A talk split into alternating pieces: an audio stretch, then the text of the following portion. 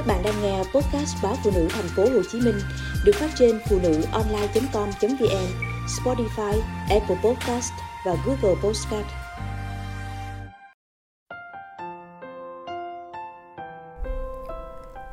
Ai cũng phải bước đến tuổi già. Tuổi già như chiếc đèn dầu đã cạn, như chiếc lá thu phai, đứng trước nó không thể tránh được cảm giác ngậm ngùi có những lúc, như những cuối tuần thông thả, ngồi nhìn mẹ khẽ khàng từng bước chân, cẩn thận từng cái chạm tay vào ly tách, nâng niu từng phiến lá, cành hoa như thể nâng niu một hài nhi vừa mới lọt lòng. Hay cầm cái vợt, vớt bụi bẩn trong hồ cá, ngắm nghía từng con, rồi gọi tên chúng như gọi con, gọi cháu. Không dừng tôi thấy thời gian lướt qua mình rõ ràng hơn bao giờ hết. Tuổi già cái chặn rồi ai cũng phải bước qua, nhưng không phải ai cũng có thể hình dung ra và đi qua được nhẹ nhàng. Suy cho cùng, cuộc đời con người có chặng nào là dễ dàng đâu, có quãng nào là không cần cố gắng. Đôi khi ta còn ngỡ như mình đã dùng đến làn hơi thở cuối cùng. Tuổi nào cũng có áp lực cả, nhỏ có áp lực của tuổi nhỏ, lớn có áp lực của tuổi lớn thế nhưng tuổi già như chiếc đèn dầu đã cạn, như chiếc lá thu phai, đứng trước nó không thể tránh được cảm giác ngậm ngùi. Tôi nhớ có lần dẫn mẹ đi khám mắt. Mẹ tôi, người đàn bà cả đời xông ra đầu gió đầu sống hệt như con gà mái xòe cánh ra che chở cho năm đứa con. Bước chân mẹ đi có bao giờ rụt rè hay e sợ? Mẹ đã từng một mình bế em tôi thập tử nhất sinh trên tay, giữa đêm khuya đi bộ hàng chục cây số để đến bệnh viện. Người đàn bà từng có thể gánh phát một đàn con khi ba tôi vắng nhà. Đâu phải là mong manh yếu đuối. Vậy mà, đi cạnh mẹ, tôi cảm nhận được từng bước chân run rẩy, giọng nói yếu ớt, lặp đi lặp lại. Mình không mổ mắt, có được không con? Lúc ngồi chỗ ghế chờ, mẹ cứ thấp thỏm, tay kéo dây kéo chiếc giỏ ôm khư khư trước ngực qua lại rột rẹt nghe cô bạn, bác sĩ gọi báo bận họp, dời sang ngày mai khám và mổ. Mẹ đứng dậy thật nhanh, bảo, mình về ha con. Lúc vào thang máy, tôi đứng trước mặt che cho mẹ khỏi nhìn thấy chiếc thang máy di chuyển xuống lên. Biết có bàn tay níu sau lưng áo mình nặng nặng.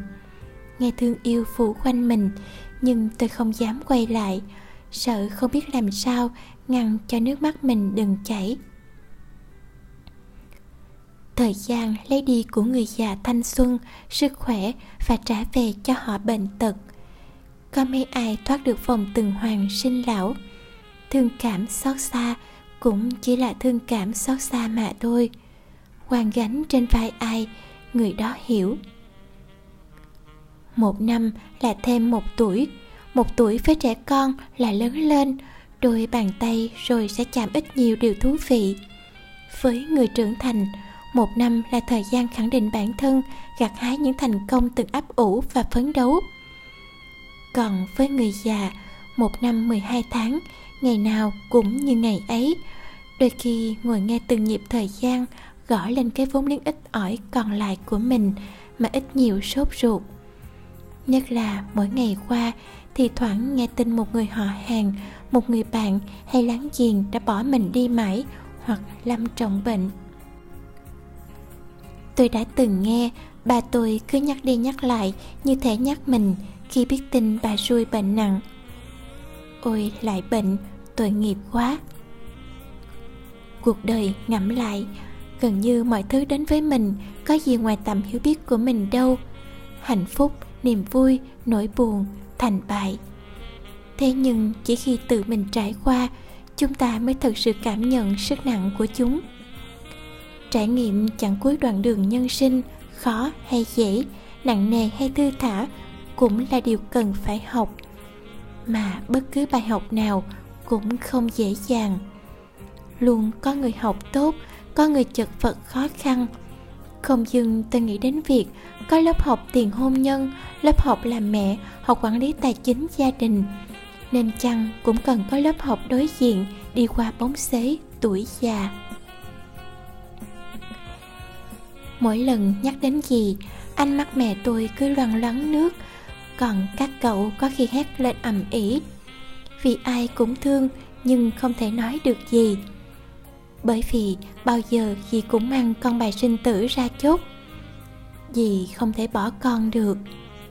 Khi đó, mọi người lại làm thinh dì tôi không nghèo, thậm chí khá giả, đất đai của dì đi mỏi chân không hết.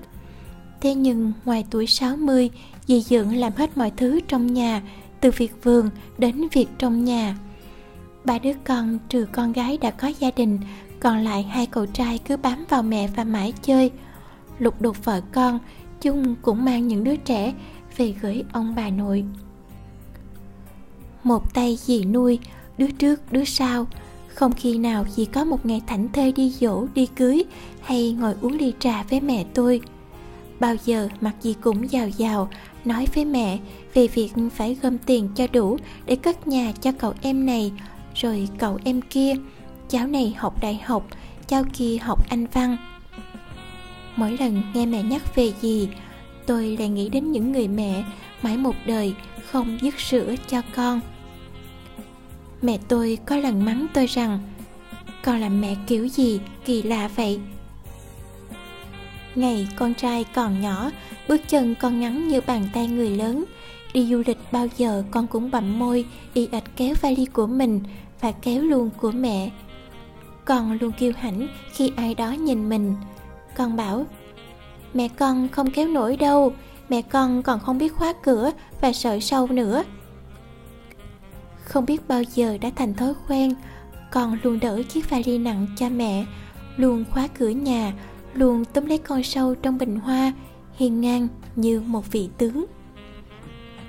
Là mẹ, tôi cũng muốn con mình sung sướng, thế nhưng đưa con hết chặng đường cần thiết thì thành bại hạnh phúc của con phải là thứ con trẻ da sức tai mà có.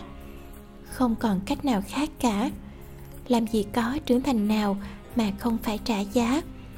Con cái mình là một bản mệnh riêng rẽ. Viết nên cuộc đời như thế nào chỉ có chúng làm được thôi.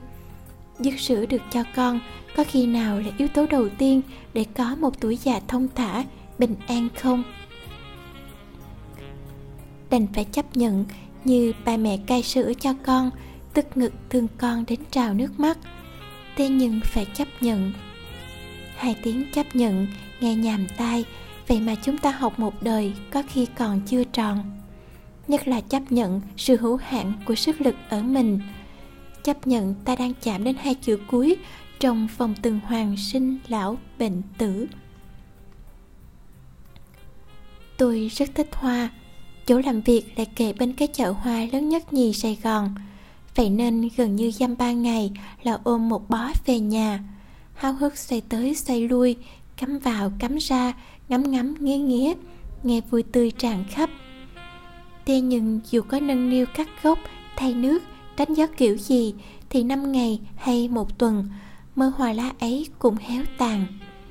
Từ lá, từ thân, từ hoa là một cuộc ra đi không cách gì níu kéo, cũng chẳng thể hồi sinh không biết lúc nào tôi chỉ dừng lại quan sát cuộc ra đi đó, trong lòng tuyệt đối không buồn như hồi xưa nào ấy.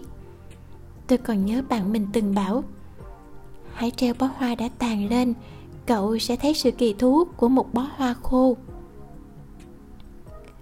Vậy thì chỉ cần có một căn nhà nhỏ, một số tiền nho nhỏ, một người đồng hành thương yêu, một mảnh vườn cũng nho nhỏ và có thể là những quyển sách hay ao cá một con thú cưng hay một vườn hoa, tùy theo sở thích của từng người, cùng với một nội tâm bằng phẳng. Có lẽ ta sẽ đi qua được chặng cuối hành trình nhân sinh nhẹ nhàng cho dẫu có bệnh tật thì cũng là hẳn nhiên thôi. Nếu phải khô héo thì nhất định phải là vẻ kỳ thú của những đóa hoa khô.